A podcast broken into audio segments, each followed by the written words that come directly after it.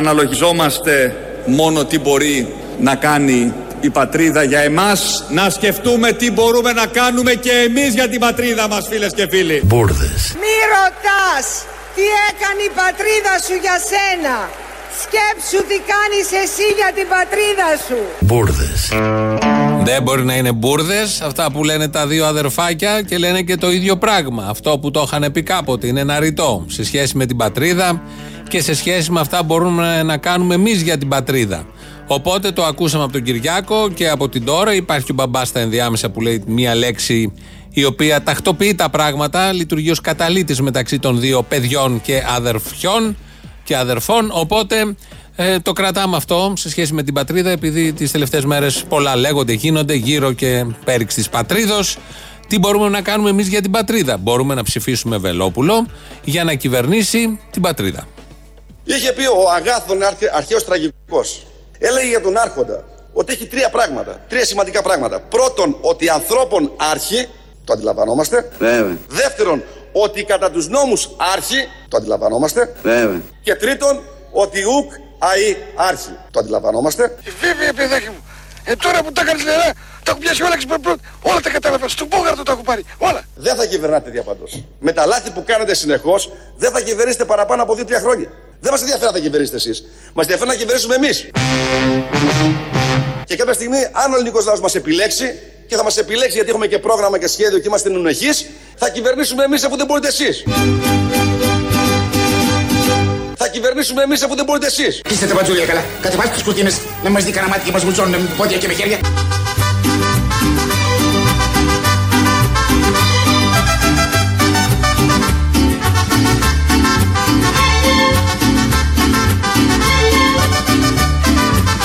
Κυβερνήσουμε εμείς αφού δεν μπορείτε εσείς. Αυτό είναι ευχάριστο. Αυτό πρέπει να το κάνουμε για την πατρίδα και τότε η πατρίδα θα έχει να κάνει πολλά για μας. Όταν κυβερνήσει ο Βελόπουλος, Κυριάκος κι αυτός. Βελόπουλος, επειδή δεν μπορεί να κυβερνήσουν όλοι οι άλλοι, είπε εκεί και τα γνωμικά στην αρχή. Οπότε καταλήγουμε ότι έτσι όπως πάνε τα πράγματα, πολύ πιθανό το βλέπω, έτσι όπως εξελίσσεται ο ελληνικός λαός, ο τρόπος σκέψης του, ο τρόπος δράσης, ε, η πορεία του γενικότερα, η κοινωνική ανάταση που υπάρχει και όλα αυτά μπορούν να οδηγήσουν και σε ένα Βελόπουλο γιατί όχι τόσους και τόσους έχουμε δοκιμάσει, γιατί όχι και τον Βελόπουλο. Στο Βελόπουλο θα έρθουμε σε λίγο διότι έχει ανακαλύψει το φάρμακο για τον κορονοϊό.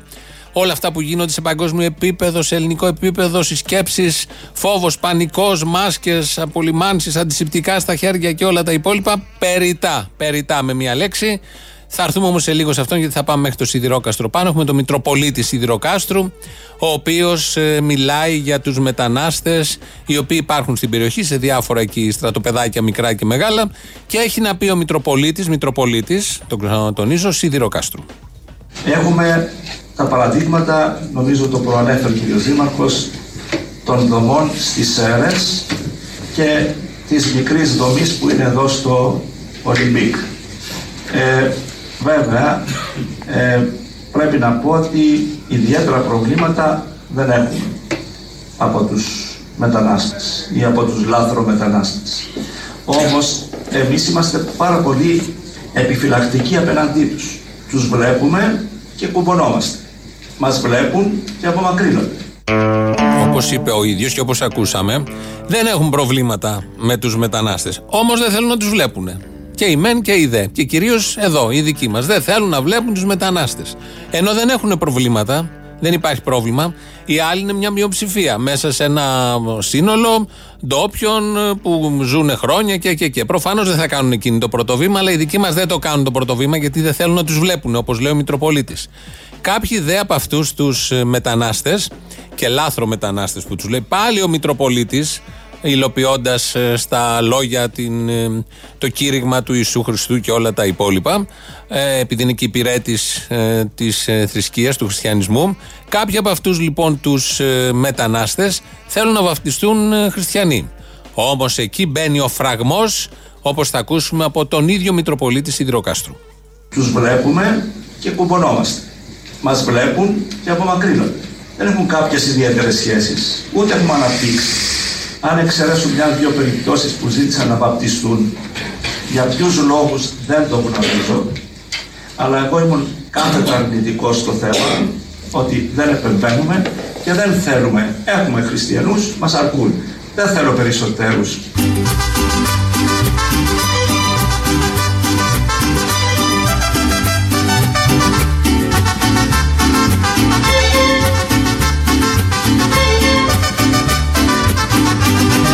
Έχουμε χριστιανούς, μας αρκούν. Δεν θέλω περισσότερους. Δεν θέλει άλλους χριστιανούς. Το είπε ο άνθρωπος. Μέχρι εδώ. Βλέποντας βέβαια ποιοι είναι οι χριστιανοί και τι ακριβώς κάνουν οι χριστιανοί. Δικαίως. Ο Μητροπολίτης δεν θέλει άλλους χριστιανούς. Μέχρι εδώ. Κλείσαμε. Δεν χωράει το Μητρό άλλους. Είναι υπεραρκετοί. Δεν μπορούμε να διαχειριστούμε αυτούς. Θα μας έρθουν τώρα και οι ξένοι που θέλουν να γίνουν χριστιανοί και να τους βαφτίζει πάνω στο Σιδηρόκαστρο είναι ένα θέμα πάρα πάρα πολύ σοβαρό. Φεύγουμε από το Σιδηρόκαστρο, πάμε κάτω στην Αχαία. Είναι ο Μητροπολίτης Πάτρας. Θυμίζουμε ότι η Πάτρα, η Ζάκη, Νεθό ε, και η Ηλία από τους οργανισμούς και την πολιτεία έχουν τεθεί σε μια ιδιότυπη, όχι ακριβώς καραντίνα, αλλά επειδή εμφανίστηκαν εκεί τα κρούσματα, έχουν πάρθει μέτρα. Ήταν το καρναβάλι την προηγούμενη εβδομάδα, είναι τα σχολεία τώρα. Υπάρχει ένα θέμα στην Πάτρα πιο έντονο από ό,τι σε άλλες περιοχές. Βγαίνει λοιπόν σήμερα το πρωί, το πρωί στην ε, τηλεόραση ο Μητροπολίτης Πάτρας. Στο Open βγήκε, ναι. Ο Μητροπολίτης ε, Πατρών, ο οποίος ε, σε ερώτηση εκεί των δημοσιογράφων, τι θα γίνει με την θεία κοινωνία, με την Κυριακή, τι θα γίνει με τη λειτουργία την Κυριακή, εφόσον έχουν κλείσει σχολεία, έχουν κλείσει άλλοι χώροι δημόσιας συνάθρησης, τι πρόκειται να γίνει με, την, με τις εκκλησίες. Και απαντάει ο Μητροπολίτης τα εξής. Οι εκκλησίες δεν είναι δυνατόν να μην λειτουργήσουν ή δεν έχει να φοβηθεί τίποτε. Είναι θέμα πίστεως και ε, συμμετοχής στην ε, μυστηριακή ζωή της Εκκλησίας που είναι μυστήριος ζωής. Ε, έχουν επικοινωνήσει μαζί σας ε, οι ειδικοί από τον Εθνικό Οργανισμό Δημόσιας Υγείας ή από το Υπουργείο Υγείας ε, αναφορικά με την, με την Κυριακή, με τον Εκκλησιασμό και με την Θεία Λειτουργία, με τη Θεία Κοινωνία; Μα τι να μου πούνε, να κλείσω τις εκκλησίες, είναι δυνατόν. Όχι.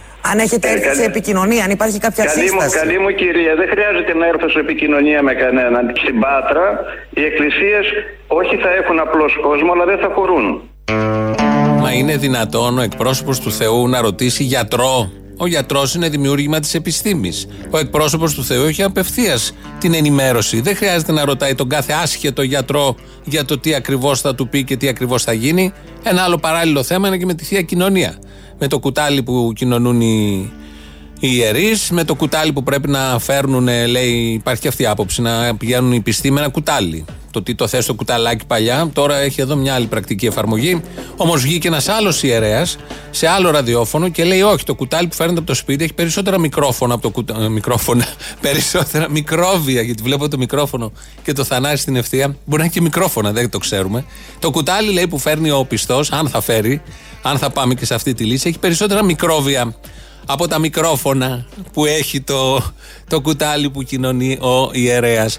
Αυτός είναι ο δημόσιος διάλογος αυτή τη στιγμή. Παρακρατικοί στα νησιά πάνω στον Εύρο έκαναν αποβίβαση καμιά δεκαριά ακροδεξί στην πόλη της Μυτιλίνης. Πήγαν εκεί να συνδράμουν. Τους πλάκωσαν στο ξύλο. Άμα δείτε τις φωτογραφίες, κυκλοφορούν με αίματα και μπαταρισμένα τα κεφάλια. Ε, παντού όπλα. Κάτι κυνηγοί στη Θεσσαλονίκη πάλι με όπλα. Ε, καλούν τα μέλη των κυνηγών να πάνε στον Εύρο πάνω να κυνηγήσουν. Προφανώς όχι μπεκάτσε όλα αυτά με την ανοχή της κυβέρνησης της Νέας Δημοκρατίας, της εκλεγμένης δημοκρατικής υποτίθεται κυβέρνησης της Νέας Δημοκρατίας τον 21ο αιώνα. Μια πλευρά είναι αυτή της δημόσιας εικόνας και του δημόσιου διαλόγου και άλλη πλευρά είναι Μητροπολίτες που βγαίνουν και λένε ό,τι δεν μπορεί να φανταστεί κανείς γύρω από όλο αυτό το πολύ σοβαρό θέμα που έχει να κάνει με την υγεία του καθενός. Διεκδικούν ρόλο γιατρού, επιστήμονα, παγκόσμιας ε, οργάνωσης υγείας. Να θυμίσουμε ότι έχουν ακυρωθεί τα πάντα στο εξωτερικό, σε άλλες χώρες που δεν είναι τόσο χριστιανοί. Έχουν ακυρωθεί συναυλίες, παραστάσεις, προβολές. Ο Μαραθώνιος στο Παρίσι ακυρώθηκε, που θα είναι και σε ανοιχτό χώρο. Παρ' όλα αυτά, εμείς εδώ η αγωνία τους είναι πώς θα γίνει η λειτουργία της Κυριακής και πώς θα κοινωνάνε και δεν κινδυνεύει κανείς από τη θεία κοινωνία. Και δικαίως δεν κινδυνεύει κανείς στην Ελλάδα, διότι έρχεται ο Βελόπουλος, Βελόπουλος, ο οποίος μετά τα χάπια για το Αλτσχάιμερ, για την κατάθλιψη, για τους πόνους στη μέση, για τους πόνους στα κόκαλα, για τους πόνους στα έντερα, για τους πονοκέφαλους, για τον Αφιένα και ένα σωρό άλλες ασθένειες που έχει θεραπεύσει, πάντα με τις επιστολές του Ιησού. Τώρα ήρθε να θεραπεύσει με το Βυζαντινόν, έτσι λέγεται, το φάρμακο, τον κορονοϊό. Ειδικά οι ευπαθείς ομάδες με τον κορονοϊό βρήκαν τη λύση. Βρήκαν τη λύση. Ή Βυζαντινών και τελειώνει το άγχος τους. Ούτε κοροναϊούς, ούτε ιούς της γρήπης, τίποτα από όλα αυτά. Πεντακαθαρίδε και κυκλοφορείτε.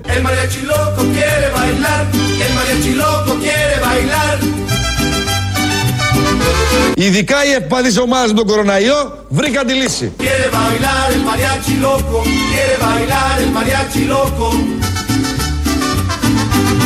Ούτε ιούς της γρήπης, τίποτα από όλα αυτά. Πεντακαθαρίδες και κυκλοφορείτε. Τελειώσαμε. Ήταν τόσο απλό. Δεν το έχει πάρει χαμπάρι ούτε η Κίνα, ούτε οι άλλες χώρες με τις καραντίνες. Όλοι αυτοί οι νεκροί που, έχουν, που έχουμε μέχρι στιγμής. Τα χιλιάδες κρούσματα σε 79 ή 80 χώρες νομίζω. Όλη η Ευρώπη που είναι σε μια αναστάτωση. Εδώ η Ελλάδα, οι επιτροπές, ο Κικίλιας που μετεπιφάσεως αγωνίζεται να πατάξει τον ιό. Έχουν τελειώσει όλα αυτά. Έλληνας βρήκε το φάρμακο, όπως ακούσατε, είναι το Βυζαντινόν. Το οποίο είναι αληφή από ό,τι κατάλαβα. Το βάζεις τρεις φορές τη μέρα στα χέρια. Και έτσι οι πνεύμονες, επειδή έχει πάει αληφή στα χέρια, οι πνεύμονες δεν μπορούν να ανεχθούν με τίποτα το μικρόβιο, γιατί τρελαίνεται, λέει το μικρόβιο, σύμφωνα με αυτά που λέει ο Βελόπουλος. Τρελαίνεται το μικρόβιο και επειδή όλοι ψάχνουν έναν εισαγγελέα και στη Μυτιλίνη και στον Εύρο, εμείς ψάχνουμε και έναν εισαγγελέα στην Αθήνα για να επέμβει, επειδή έχει να κάνει εδώ με δημόσια υγεία και δημόσια παραπλάνηση. Κλείνοντας, για τελευταία φορά να παρουσιάσουμε τη Βυζαντινόν, η οποία έχει μέσα ένα βότανο, έχει πολλά βότανα μέσα, δεν έχει ένα βότανο, 7-8 έχει, αλλά το ένα βότανο είναι το καλύτερο αντισηπτικό, αντιμικροβιακό και εναντίον των βακτηρίων. Δεν υπάρχει το βακτηριδίο, δεν υπάρχει καλύτερο. Η Βυζαντινόν. Ο κοροναϊός είναι ένα φαινόμενο το οποίο θα εξαπλωθεί τον επόμενο μήνα έτσι κι αλλιώς. Έτσι κι αλλιώς. Έτσι κι αλλιώς. Με αυτό εδώ προστατεύεστε.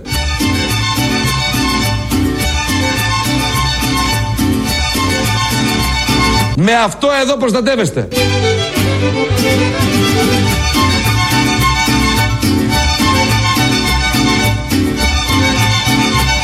Με αυτό εδώ προστατεύεστε. Προστασία μία το πρωί στα χέρια, μία το μεσημέρι, μία το βράδυ για κάθε μικρόβιο, μπαμ και κάτω. Τρελαίνονται τα μικρόβια. Πάμε και φεύγουν. Τέλος. Δεν θα φοβάστε ούτε τον ιό της γρήπης, ούτε H1N1, ούτε κοροναϊούς, τίποτα. Τόσο απλά. Είχαμε τη λύση γιατί δεν το έβγαζε νωρίτερα και είχε αναστατωθεί όλος ο πλανήτης. Τουλάχιστον να ανοίξει αυτή η επαρχία της Κίνας με τα 50 εκατομμύρια που είναι σε καραντίνα ακόμα. Να ανοίξουν, να γίνει το καρναβάλι τώρα. Ένα αίτημα σοβαρό είναι αυτό το σουκού να γίνει το καρναβάλι που δεν έγινε το προηγούμενο. Θα βάλουν όλοι την Βυζαντινών, γιατί λέει η Βυζαντινών συνέχεια. Το είναι ελληνικό ήττα, δεν είναι το ή το αγγλικό. Δεν είναι ηλεκτρονικό θέλω να πω. Ε, οπότε, βάζοντας την Βυζαντινών ε, στα χέρια, μπορούν να γίνουν οι εκδηλώσεις που έχουν αναβληθεί και μπορούν να γίνουν όλες οι εκδηλώσεις που είχαν προγραμματιστεί και δεν πάνε καλά. Οι ακυρώσεις σε θεάματα και ακροάματα. Έχουμε τη λύση. Έλληνα τη βρήκε. Είναι και στο κοινοβούλιο. Εδώ φαίνεται ο ελληνικός λαός πόσο μπροστά είναι. Είχε δει ότι μπορεί να σώσει και την ανθρωπότητα. Είχε επιστολές του ίσου, λογικό. Οπότε όλο αυτό είναι κάτι πολύ θετικό να το αναδείξουμε και να ενωθούμε όλοι οι Έλληνες επειδή βλέπουν ένα διχασμό τις τελευταίες μέρες και δικαίως υπάρχει διχασμός για ένα πάρα πολύ σοβαρό θέμα. Αλλά εδώ, στο επίσης σοβαρό θέμα που είναι η υγεία, μπορούμε όλοι να ενωθούμε. Τώρα κάτι αυτοαναφορικό και αυτοκριτικό από τον Βελόπουλο. Ο Θεός να ευλογεί την Ελλάδα και τους Έλληνες και μακριά από τρελούς. Από τρελούς.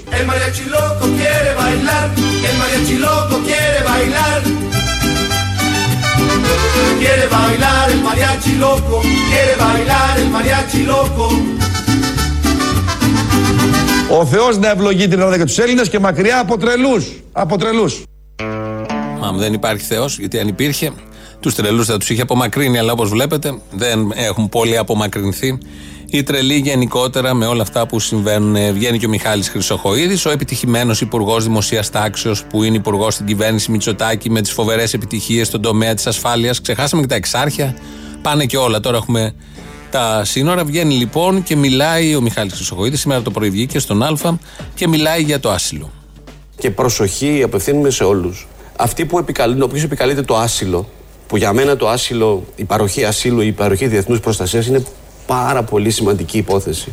Ανθρωπιστική βαθιά και αναγνωρισμένη διεθνώς. Και προσωπικά ανοίγω την αγκαλιά μου σε οποιονδήποτε άνθρωπο είναι δυστυχισμένος και τον κυνηγάει μια εξουσία, ε, ή κυνηγάνε την οικογένειά του, ή τον κυνηγάνε για τις θρησκευτικές του ή πολιτικές του πεπιθήσεις. Έχω μια μεγάλη αγκαλιά για αυτό και για τα παιδιά του.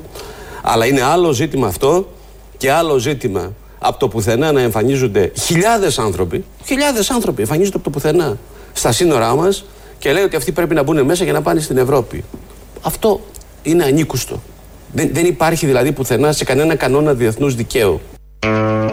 Εδώ ο Μιχάλης Χρυσοχοίδης, ο οποίος όπως ακούσατε είναι υπέρ του ασύλου, να δίνουμε άσυλο στους ανθρώπους που είναι κυνηγημένοι, επειδή στις χώρες τους υπάρχει φτώχεια, επειδή υπάρχει πόλεμος, επειδή υπάρχει ανέχεια, είναι πολύ ανοιχτός, με ανθρωπιστικά κριτήρια, πολύ ανθρωπιστής, ε, είπε ότι είναι υπέρ του ασύλου, αλλά έβαλε το αλλά και όλοι γνωρίζουμε ότι όταν μπαίνει ένα αλλά στα μισά μιας πρότασης έχουν ακυρωθεί όλα τα προηγούμενα.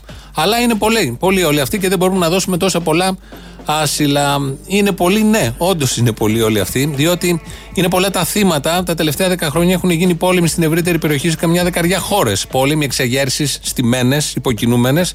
Οπότε έχει αποσυντονιστεί όλη η Βόρεια Αφρική, όλη η Μέση Ανατολή. Και συνεχίζεται όλο αυτό να συμβαίνει. Συνεχίζει να συμβαίνει. Οπότε λογικό είναι να υπάρχουν πάρα πολλοί που θα έρθουν. Ο Μιχάλης Χρυσοχοίδης είναι της άποψης να δώσουμε άσυλο σε έναν. Δύο, δέκα. Όταν είναι από ένα σημείο και πάνω δεν πρέπει να δίδεται άσυλο, ενώ ο ανθρωπισμός του επιβάλλει να δίδεται αυτό το άσυλο, αλλά λόγω α, αριθμού, ποσοστού δεν μπορεί να δοθεί γιατί ο ανθρωπισμός πάει πίσω όταν ο αριθμός είναι πάρα πολύ μεγάλος. Το μέγεθος μετράει, εκεί ήθελα να καταλήξω και για το συγκεκριμένο θέμα. Το ρωτάει ο Τάκης Χατζής που τον είχε νωρίτερα στον Α, τι ακριβώς θα κάνουν οι Ευρωπαίοι. Χρειαζόμαστε σε ένα επόμενο στάδιο που θα αρχίσει η διαπραγμάτευση για τη νέα μεταναστευτική πολιτική που και πολιτική ασύλου, έτσι ώστε να υπάρξει μια κατανομή βαρών. Αλλά προσέξτε, το κεντρικό ζήτημα. Να πάρουν κόσμο δηλαδή. Ναι, βεβαίως. Βεβαίως. Βεβαίως, βεβαίως. Λέει θα πάρουν κόσμο. Όταν το ρωτάει θα πάρουν κόσμο οι Ευρωπαίοι, βεβαίως θα πάρουν κόσμο. Με το που συνεχίζει η φράση, ακούστε πόσο κόσμο και πώς ακριβώς θα πάρει κόσμο η Ευρώπη. Σα είπανε αυτές τι μέρες που συνομιλήσατε μαζί τους και την ημέρα που ήρθανε και που πήγατε στις Βρυξέλλες, είχατε πάει με τον κύριο Γιαπετρίτη. Ε, Σας είπαν ότι για καθίστε κάτω να δούμε ένα χάρτη και να κάνουμε μια κατανομή. Το κάνανε αυτό; Όχι βέβαια. Δεν το κάνανε. Είναι πολύ νωρίς ακόμη. Και δεν είναι όριμοι. Καταρχήν, όλοι οι Ευρωπαίοι δεν είναι αυτής της λογικής. Υπάρχει μια ομάδα χωρών η οποία αρνείται στεναρά να πάρει κόσμο. κόσμο. Οι άλλοι που είναι μια λογική ότι πρέπει να υπάρξει κατανομή βαρών, δεν είναι ακόμα έτοιμοι να συζητήσουν ένα νέο πακέτο. Οι μισές χώρες δεν θέλουν, οι άλλες μισές δεν θέλουν. Όπως ακούσατε από τον Μιχάλη Χρυσοχοίδη, ο οποίο όμως βεβαίως θα πάρουν κόσμο οι χώρες της Ευρώπης. Μόλις ε, χτες, Προχτές, προχτές το κοινοβούλιο το γερμανικό ε, ψήφισε, ψήφισε ότι δεν θα πάρει, για 5.000 ήταν, δεν θα πάρουν 5.000. Ο Αυστριακός καγκελάριος, αυτός ο νέος τύπος, ε, είπε ότι δεν θα πάρουμε ούτε εμείς. Οι άλλες χώρες είναι δεδομένο ότι δεν θα πάρουν. Οπότε περιμένουμε τις άλλες χώρες που δεν είναι έτοιμες ακόμη να πάρουν. Κάποια στιγμή θα πάρουν, αλλά δεν ξέρουμε ακόμη πότε ακριβώς θα πάρουν. Κατά τα άλλα, θα πάρουν οι ευρωπαϊκές χώρες. Βεβαίως, θα πάρουν. Ο Μιχάλης Χρυσοχοίδης μέσα σε μία φράση έχει αυτό αναιρεθεί και σε αυτό το θέμα μέσα σε κάποια δευτερόλεπτα. Οπότε η λύση ποια είναι, ξένοι που έρχονται στην Ελλάδα, μα γι' αυτό έρχονται οι ξένοι. Έχουν ακούσει το Βελόπουλο που έχει το Βυζαντινόν, το οποίο πατάσει όλες τις άλλες αρρώστιες και τον κορονοϊό, και γι' αυτό έρχονται και οι ξένοι και οι Έλληνες για να λύσουν τα θέματα της υγείας και να σωθούν. Πάμε γρήγορα, γρήγορα, γιατί έγινε πανικός με την καινούργια μας προσφορά. Δυστυχώς τα κρούσματα του κοροναϊού αυξάνονται καθημερινά. Το καλύτερο αντισηπτικό, αντιμικροβιακό, το οποίο δρά εναντίον των μολύσεων και των λοιμόξεων, ιδανικό για την αντιμετώπιση των παθήσεων του αναπνευστικού, είναι αυτό εδώ το Βυζαντινόν, Βυζαντινών. Γιατί βάζετε μία το πρωί στα χέρια, μία το απόγευμα και μία το βράδυ και δεν περνάει ούτε κοροναϊός, ούτε ιός της γρήπης, ούτε ιώσεις, τίποτα. Ένα εξαιρετικό προϊόν. Πάρτε λοιπόν τη Βυζαντινών, οι μεγάλες ηλικίες, οι ευπαθείς ομάδες, οι γονείς και τους παππούδες σας, πάρτε αυτό εδώ και να με θυμηθείτε. Που είναι ό,τι καλύτερο. Ούτε να φοβάστε τον κοροναϊό, ο οποίος απλώνεται δυστυχώς, το επαναλαμβάνω.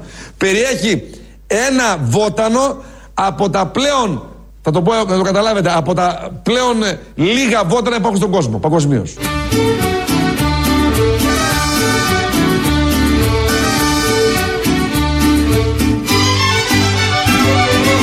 Αντιβακτηριακό για κορονοϊούς και τα λοιπά τουλάχιστον τα χέρια μας τα καθαρίζουμε και είναι πεντακάθαρα μία το πρωί, μία το μεσημέρι, μία το βράδυ και δεν φοβάστε τίποτα.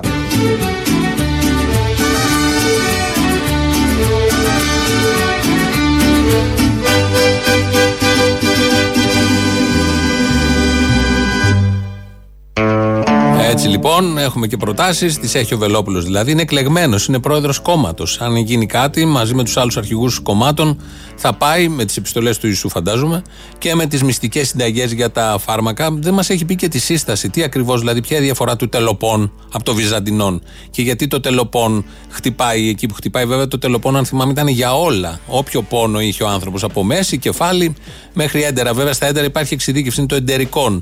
Αν θυμάμαι καλά, ήταν το στομαχικών. Ε, ποια άλλα είχε, δεν θυμάσαι.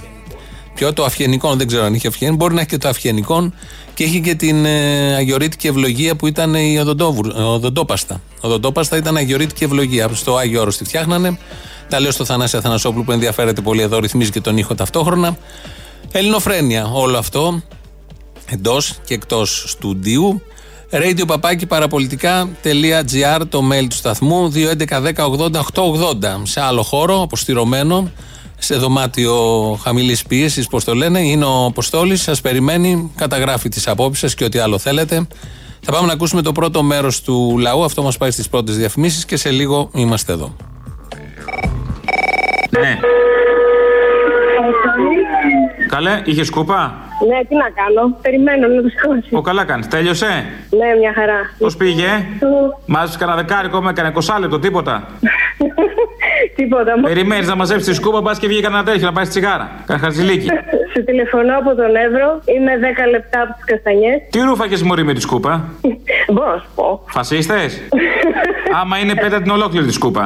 Μακάρι, μακάρι. Α. Λοιπόν, ε, πήρα να σου πω ότι υπάρχουν δύο απόψεις γενικότερα. Υπάρχουν αυτοί που είναι σαν το συμμαθητή μου τον ανορθόγραφο, τον ξαδερφάκο μου που είναι 15 χρονών και το θείο μου που γύρισε από τη Γερμανία που φωνάζουν να ψοφήσουν όλοι. Και υπάρχουν και οι άλλοι με παίρνουν τηλέφωνο από μακριά και με ρωτάνε τι γίνεται, γιατί αυτά που βλέπουμε στις ειδήσεις δεν μας φαίνονται φυσιολογικά. Και υπάρχει και η γιαγιά μου η οποία είναι 88 χρονών και μου λέει, παιδί μου, αυτά που γίνονται; Λέω εδώ στις καστανιές, ρε γιαγιά. Και μου λέει, Μα αυτό δεν είναι οι καστανιές. Και έβλεπε, ας πούμε, τα πλάνα που είχαν από την ειδωμένη τότε. Έλα καημένε, τι είδανε, μάνεση; Ναι, δεν θυμάμαι. Ε, εντάξει τώρα, πώς κάνεις έτσι. Λογικό δεν είναι. Έχουν τυφλωθεί στον πατριωτισμό όλοι αυτοί εκεί πέρα. Αν δεις το Μάνεση κάθε Σαββατοκύριακο, την κάθε καντίνα που έχει ανοίξει ομογενή στον κόσμο την έχει καλεσμένη. Έχουμε μάθει τα σάντουιτ όλου του κόσμου. Και όταν έχει τυφλωθεί με ήλιους Βεργίνας και πατρίδα, λογικό είναι. Γεια σου, Αποστολή, Μαρία. Γεια σου, Μαρία. Θέλω να μιλήσουμε. Ωραία. Θέλω να σου πω το δράμα μου. Ε, πες το. Έχω ένα μαγαζί που δουλεύω, είναι το μαγαζί μου τέλος πάντων, και έχω τη μάνα μου εδώ πέρα. Και μου βάζει κάθε μέρα αυτό τον πατακοκέφαλο, τον Μπογδάνο, ψυχή και σώμα. Απα, πα, πα, πα. Λοιπόν, και δεν αντέχω άλλο, δηλαδή κουράστηκα. Και παίχτε. Πώς να μην κουραστείς; Εκεί που έβριζα και φώναζα, ακούω εσένα. Λέω, Πα, τι είναι αυτό; Πώς δεν σε έχουν διώξει από εκεί τόσο καιρό και σε κρατάνε; Μου έκανε εντύπωση. Λοιπόν, πάει αυτό. Το έσωσες λίγο. Έχω να κάνω μία καταγγελία. Επειδή εμείς οι Έλληνες ξεκινάμε πάρα πολύ εύκολα. Πριν δύο-τρεις μέρες είχαμε τα θέματα εκεί πέρα στη Μυτιλίνη και στοιχείο. Τα ξεχάσαμε τώρα αυτά και ασχολούμαστε με τα, εκεί, τα φθηνορά μας, τα αυτονόητά μας που πρέπει να τα φυλάξουμε. Καλά, η μνήμη δικιά μας έτσι κι αλλιώς έχει να κάνει με, με το τι αποφασίζουν τα κανάλια να βάλουν στην επικαιρότητα. Απόλυτα Πριν μια εβδομάδα λέγαμε κορονοϊός, απαγορεύονται τα καρναβάλια. Και τώρα βλέπεις τα καρναβάλια να πετάνε πάνω από τον Εύρο. Ναι, ρε αγόρι μου, σου λέω, α, α, έχουν ανταγωνισμό, δεν μπορούν να, να ανταγωνιστούν και άλλα καρναβάλια. Έχουν τους εαυτούς τους. Μάλιστα. Αλλά άκου τώρα να δεις. Θέλω να καταγγείλω όλους αυτούς που μου απομυθοποίησαν την εικόνα του καημένου του Ματατζή με την ωραία τη στολή, με την, κρα, το, το, κρα- την κρανάρα του, με τη, τη φοβιστική του, την ασπίδα εκεί πέρα. Μου τον εδείξανε με τις κάρο πιτζάμες, κουλουριασμένο. Άσε κι εγώ Με την τσαντίστηκα. κυλίτσα. Ε, το, το που είχε σώπεδο κουλουριασμένος ανάμεσα σε σεντόνια και σε μαξιλάρια. Κρίμα, γιατί μου το κάνατε αυτό. Εγώ ήθελα να τον έχω στο μυαλά μου να τον θυμάμαι έτσι. Τίποτα, Πολύ που μυθοποίηση, στεναχωρέθηκα. τύπ. Κι εγώ ξενέρωσα. Κρίμα είναι. Και τέλος, πες μου κάτι σε παρακαλώ. Μην τυχόν έχουμε πόλεμο και δεν το έχω καταλάβει. Γιατί βλέπω και πάνε εκεί πέρα τρόφιμα, λέει στους στρατιώτες. Πεινάει ο ελληνικός στρατός. Πεινάει. Έχουμε πρόβλημα. Να στείλουμε κι εμείς αν είναι κάτι. Γιατί η Φοντεβλάη ενέσυλε τις κουβέρτες. Τα δικά μας τα παιδιά τα αφήνουμε τα καημένα. Τα αφήνουμε και πεινάνε. Δηλαδή να τους στείλουμε τίποτα κονσέρβε, κάτι που έχουν λήξει στο σπίτι και αυτά αν πεινάνε. Και επειδή εγώ τώρα τελευταία έχω μάθει να πλέκω. Να πλέξω και μια πα- φανέλα του φαντάρου εκεί πέρα να τους την πάω. Την εκπομπή σα, η Turkish Airline, την χορηγεί. Είναι χορηγός. Ε, ναι. Ή να ζήσετε και η Γερμανία. Όχι, όχι. Ε, αυτήν μάλλον ε, την υπερασπίζετε εσείς. Είστε, είστε απίστευτοι, πραγματικά λογοτομημένοι. Ναι. Ευχαριστώ τον πατερούλη Να- σας, να είστε Στέλιο, καλά. αυτός ήταν αυτός. Πάντα καλά, πάντα καλά. Έκλεισε το εργοστάσιο. Μην ανησυχείς. Θα ανοίξουμε εμείς άλλα. Ή μάλλον αυτά που έχετε θα σας πάρουμε.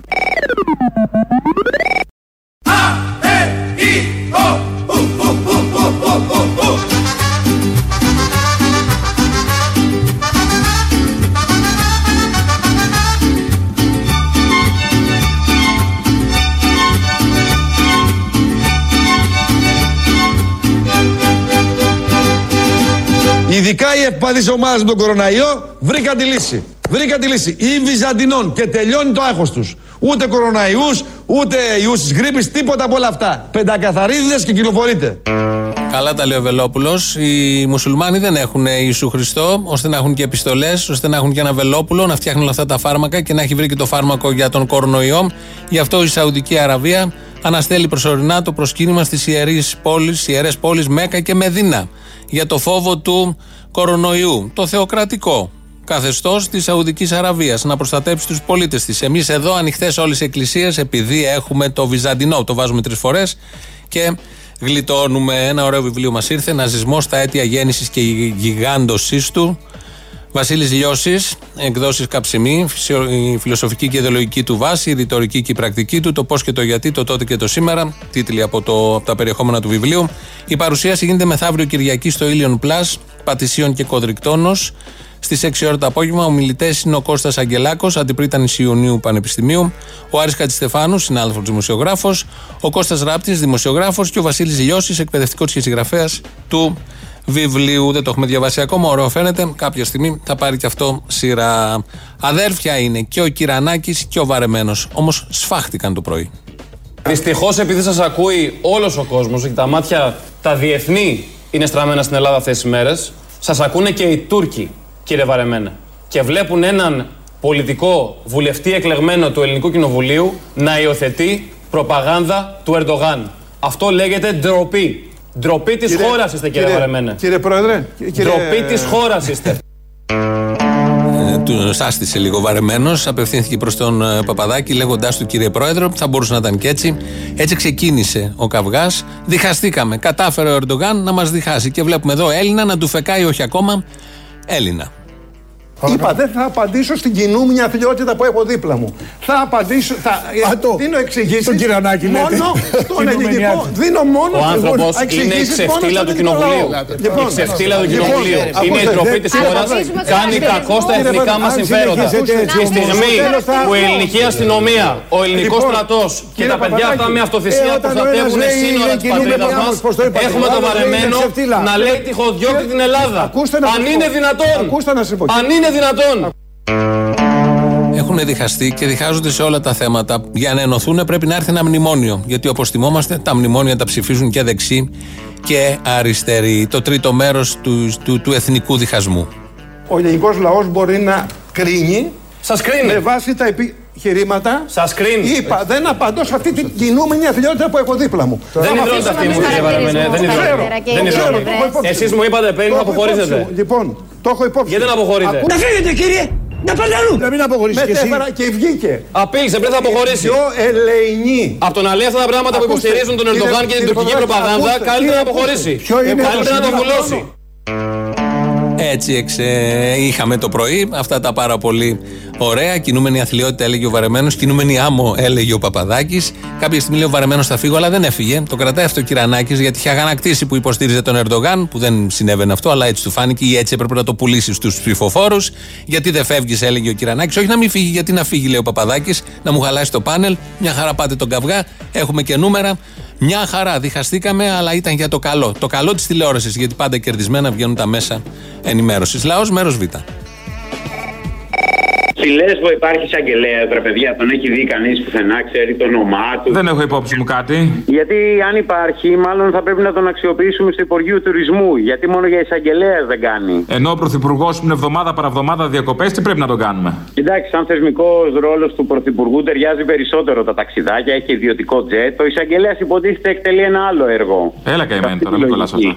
Παιδιά, έχουμε ξεφύγει, έχουμε χούντα στη Λέσβο. Έχουμε το κράτος παρακράτησε, να το πω έτσι απλά. Έχει δώσει δύναμη σε ορισμένους ακραίους νησιώτες εξοργισμένους που δεν είναι φασίστες. Είναι εξοργισμένοι νησιώτες αυτοί οι άνθρωποι. Αυτό. Και έχουν επιβληθεί αυτή τη στιγμή σε όλη τη λεσβιακή κοινωνία με ό,τι γίνεται. Ναι. Αυτό που ζούμε δεν υπάρχει. Μέχρι και ο Μητυλινιός φοβάται αυτή τη στιγμή να βγει στη γειτονιά του να απαντήσει σε όλα αυτά που γίνονται. Έχουν στηριχτεί όλα σε fake news και αν το καλοσκεφτούμε, για δύο κλεμμένα πορτοκάλια και ένα κομμένο δέντρο δεν αξίζει να γίνονται όλα αυτά, ρε παιδιά. Έχει ξεφτυλιστεί η υπόστασή μας, δεν μπορούμε να ανασάνουμε στο νησί.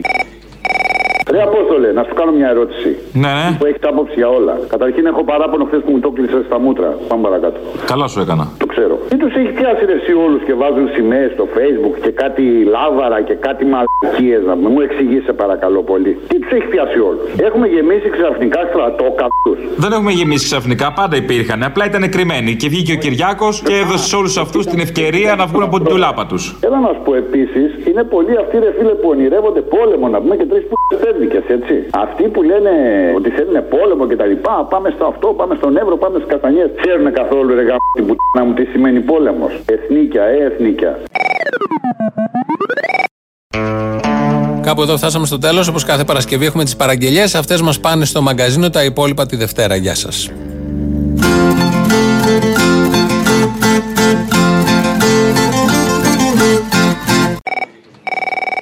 Μια παραγγελιά ήθελα να κάνω και μου κάνει εντύπωση κιόλας που δεν την έχει ζητήσει και κανείς μέχρι τώρα, μέρες που είναι. Το ξέρεις αυτό το αποκριάτικο το τραγούδι, το και τελαμπόγκο και τελαμπόγκο. Το ξέρω. Γιατί δεν βάζεις στο ρεφρέν το τελοπών, το τελοπών; Α, τρελό. Για τρελανέμε, θα δω άμα ταιριάζει. Έχετε κατάθλιψη, έχετε προβλήματα άνοια, Αλτσχάιμερ. Τελοπών και τελειώστε με το πρόβλημα. Τελοπών, τελοπών. Τελοπών. Τέρμα το Αλτσχάιμερ. Τελοπών, τελοπών. Τέρμα η κατάθλιψη. Τελοπών. Θα είσαι ένα φυσιολογικός άνθρωπος. Δοκιμάστε το. Τελοπών, τελοπών. Ένα ή δύο την ημέρα και θα πάτε σοκ. Του Αδόλφου τα εγγόνια η σαβούρα του ντουνιά κάνουνε πως δεν θυμούνται του παππού του στον Τάλκα του 45 Απρίλης και ο Αδόλφος με λιγμό ρε τι μου κάνε ο Σταλίν με τον κοκκίνο στράτο το σφύρι έχω στο κεφάλι. Το δρέπανι στο λαιμό Λοιπόν, να μου βάλεις μια παραγγελιά, ένα τραγουδάκι που λέει ε, Δεν ξέρω τον τίτλο, θες να το τραγουδήσω; Αμέσα τρελός. Από ποια χώρα μακρινή ήρθε μικροπουλάκι ντυμένο μετανάστης. Ο μετανάστης, εντάξει, εντάξει, εντάξει. Μην το πεις άλλο. Πουλάκι, θα μου το βάλεις; Θα σου βάλω το σωστό, όχι τις μαλακίες Το σωστό, ναι, ναι, ναι, έγινε. Έλα, γεια. Από ποια στα μέρη βρέθηκες εδώ Μικρό πουλί, ντυμένο μετανάστης. Από ποια στα μέρη βρέθηκες εδώ. Μικρό πουλί, ντυμένο μετανάστης. Απ' τα φανάρια της ζωής τους υπονόμους. Στα σαπιοκάραβα του πόνου Λαθρέος ποντικός. Να αναρωτιέσαι σαν περνάς Μπροστά από τους αστυνόμους Αν θα γυρίσεις στην πατρίδα Αν θα γυρίσεις στην πατρίδα ζωντανός. Ζάμπα οι αστήμες πρόχναν Να τους σβήσω τον καημό. Και μπελάδες θα έχουν πάλι Με το Γεωργιάνο Κι όλο εσκούζω ο Αδόλφος Μες στα πρίλη τις φωτιές. Μες στο Βερολίνο μπαίνουν Μπαίνουν οι κομμουνίστες Και οι αριλάκοι ζουν Αντίλοπες παρδαλές. Ωχ Εύα μου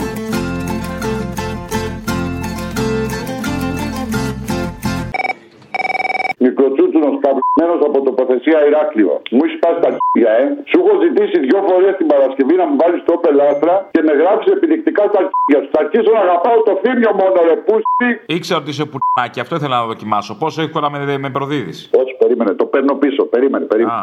Μόνο τον Αποστόλη αγαπάω, παιδιά. Εντάξει, να σου πω ρε Αποστόλη, σε παρακαλώ την Παρασκευή, βάλε μου το γαμμένο πελάστρα. Μια αφιέρωση την Παρασκευή σου ζήτησα την προηγούμενη και με έγραψες στα. Εκεί σε έγραψα όντως, στα μπελερίνια μου. Ρε, εσύ θέλω το Opel Astra την Παρασκευή.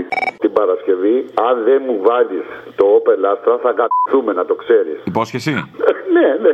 Εντάξει. Ε, ό,τι σε φιλιά, γεια, γεια.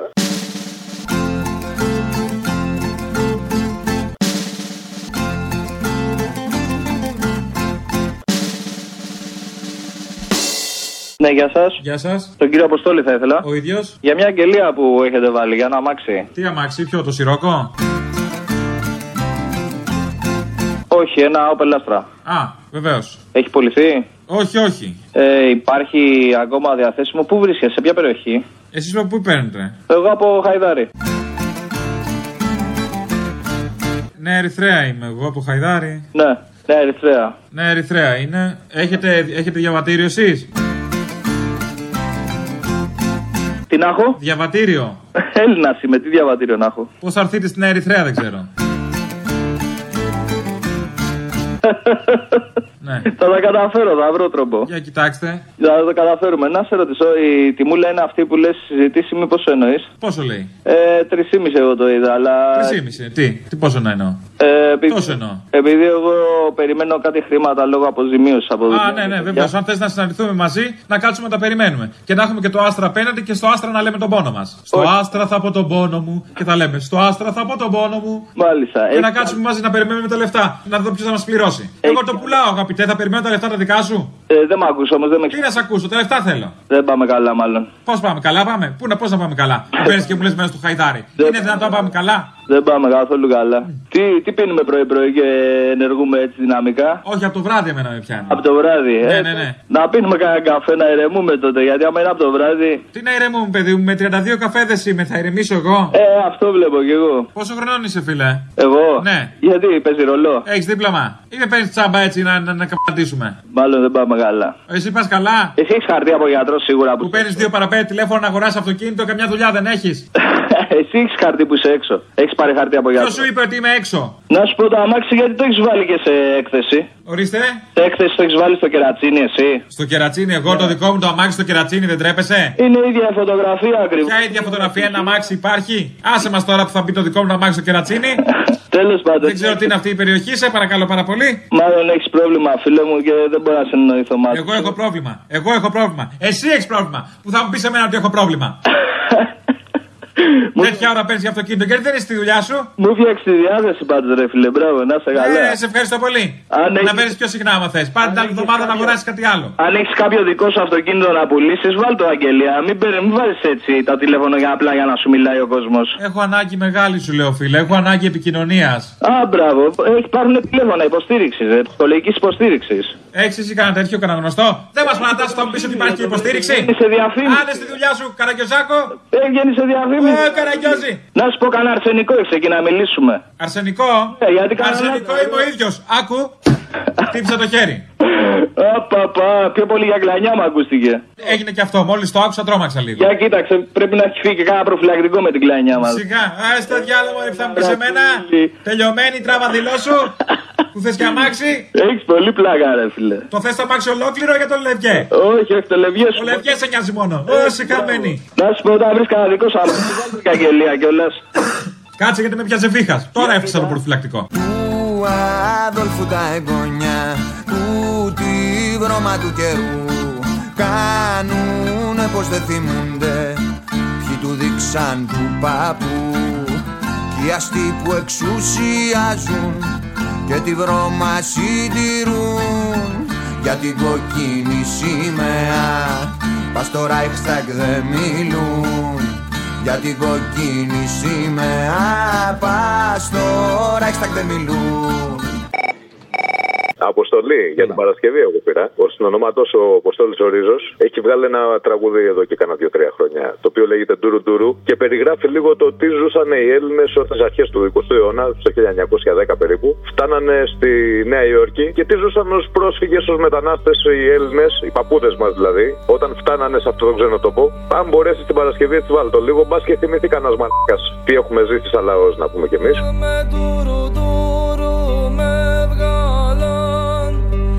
Στην καινούρια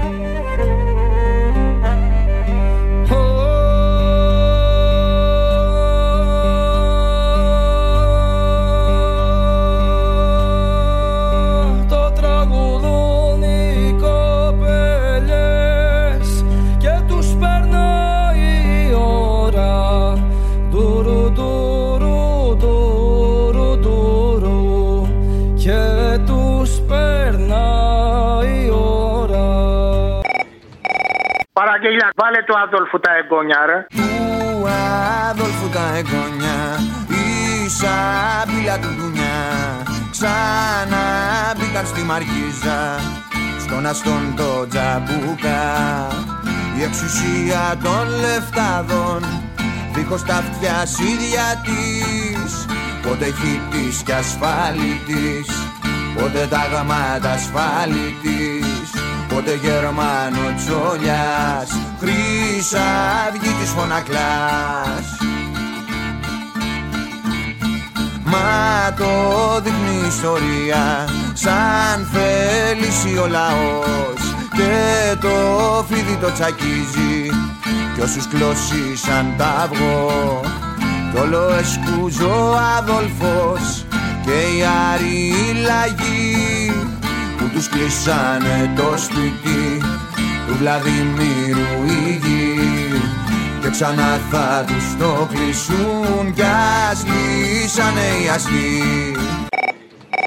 Χάρη θέλω για την Παρασκευή. Αν μπορείς να βάλεις το αν θέλεις να λέγεσαι άνθρωπος, όπως Πάλι; ο Καζάκος. Αν θέλεις να λέγεσαι άνθρωπος Δεν θα πάψεις ούτε στιγμή να αγωνίζεσαι Για την ειρήνη και για το δίκιο Θα βγεις στους δρόμους Θα φωνάξεις.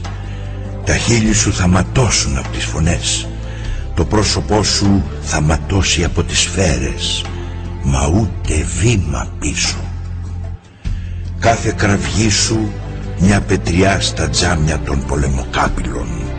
Κάθε χειρονομία σου σαν να γκρεμίζει στην αδικία.